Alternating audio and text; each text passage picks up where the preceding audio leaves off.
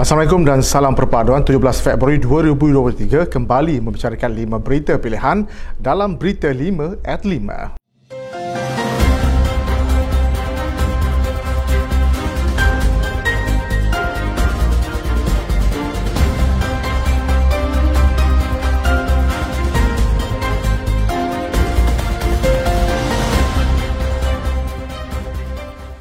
Keputusan untuk melakukan pembersihan UMNO telah dimuktamadkan semasa Perhimpunan Agung UMNO baru-baru ini yang mendapat persetujuan majoriti perwakilan yang hadir.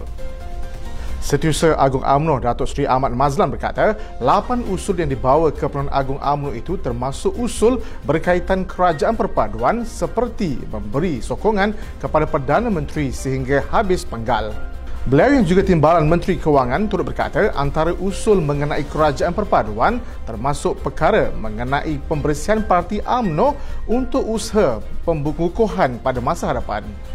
Pada penghujung Januari lalu, media melaporkan bahawa bekas Ahli Parlimen Rembau Khairi Jamaluddin dan bekas Pengurusi Badan Perhubungan UMNO Selangor Tan Sri Nur Omar dipecat daripada UMNO. Manakala ahli UMNO yang digantung haknya dalam parti selama enam tahun ialah Datuk Seri Syamudin Tun Hussein On, Datuk Maulizan Bujang, Datuk Seri Muhammad Salim Sharif dan Syarif Sufian Hamdan. Prinsip keterbukaan yang diamalkan oleh UMNO terutamanya semasa musim pemilihan memberi peluang kepada semua ahli-ahli parti untuk musyawarah diri mereka. Esko Pergerakan Puteri UMNO Malaysia Datin Nasriah Ngasri berkata keterbukaan yang diamalkan parti ini sudah semestinya membuka ruang kepada ahli untuk memikul tanggungjawab berdasarkan kemampuan mereka. Beliau memaklumkan telah menawarkan diri sebagai Esko Wanita UMNO pada musim pemilihan kali ini serta mengambil tanggungjawab bersama-sama untuk dengan wanita UMNO Malaysia. Jelas beliau sekiranya diberi peluang melalui tekad untuk membantu UMNO bangkit semula dalam meneruskan perjuangan dan menarik lebih ramai anak-anak muda bersama dengan parti. Tanggapan dan dakwaan dan kononnya UMNO menuju ke arah kegelapan dan UMNO tiada masa depan, namun jangkaan tersebut dan dakwaan tersebut melisit apabila pemimpin pelbagai peringkat tampil untuk menawarkan diri masing-masing bertanding apabila proses pendaftaran calon pemilihan UMNO dibuka. Datuk Seri Abdul Fatah Abdullah menegaskan segala dakwaan dan pelbagai tomahan yang digelontarkan terhadap UMNO bukan sahaja tersasar malah tidak tepat sama sekali. Ini terbukti pelbagai peringkat masih lagi mahu menawarkan diri untuk menyumbang tenaga dan keringat dalam usaha memperkukuhkan lagi perjuangan UMNO untuk mendepani segala cabaran dan sentiasa mendapat kepercayaan rakyat. Beliau difahamkan ramai lagi calon yang akan menawarkan diri untuk bertanding apa-apa jawatan dan sudah tentu ianya akan memperkukuhkan lagi struktur kepimpinan parti serta meningkatkan lagi keyakinan rakyat. UMNO menegaskan mesyuarat Majlis Kerja Tertinggi M K T UMNO telah membincangkan soal pemilihan parti dan tidak melibatkan soal pemecatan atau penggantungan mana-mana ahli. Setiausaha Agung UMNO Datuk Seri Ahmad Mazlan berkata mesyuarat itu dipengusikan dengan lancar oleh Presiden UMNO Datuk Seri Doktor Ahmad Z. Hamidi di mana mesyuarat membincangkan termah-termah kempen dalam pemilihan parti. Jelas beliau mesyuarat bermula dengan pelantikan Datuk Seri Tengku Zafro Tengku Abdul Aziz sebagai Ahli Majlis Kerja Tertinggi yang baru yang dilantik oleh Presiden UMNO. Kemudian ia disusuli dengan mengumumkan Datuk Khairia Abu Zahar yang mengesahkan bahawa beliau akan bertanding jawatan Ketua Pergerakan Puteri UMNO pada pemilihan kali ini.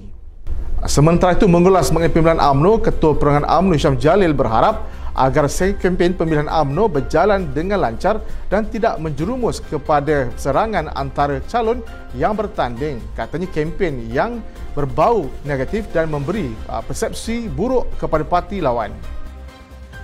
Pengurusi Jawatan Kuasa Pemilihan UMNO Tan Sri Sharif Samad berkata proses pemilihan UMNO berjalan dengan lancar sepanjang tiga hari bermula tiga belas Februari lalu di mana ia mendapat sambutan dari kalangan ahli yang menggalakkan.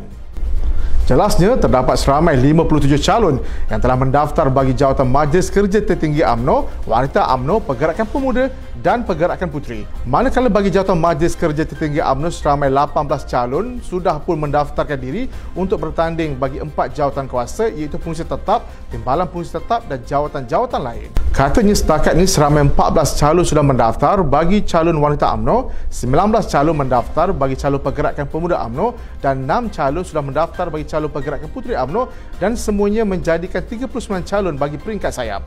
Beliau yang juga kata UMNO Johor Bahru menjelaskan jawatan yang pertandingkan dalam M K T dan sayap-sayap UMNO akan bertambah saban hari. Justru mana-mana calon yang berminat dan berkelayakan boleh mendapatkan borang pendaftaran di aras empat Menara Dato' Onn atau membuat turun borang melalui laman web umno dot umno dot my.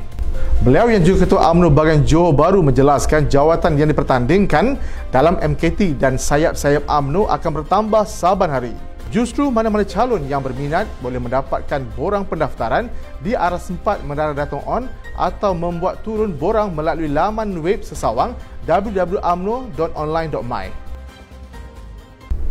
Sekian daripada saya, Muhammad Saiful Muhammad Sahak. Jangan lupa temu janji kita Isnin hingga Jumaat jam lima petang, lima berita pilihan hanya di Berita lima at lima. Assalamualaikum dan salam perpaduan.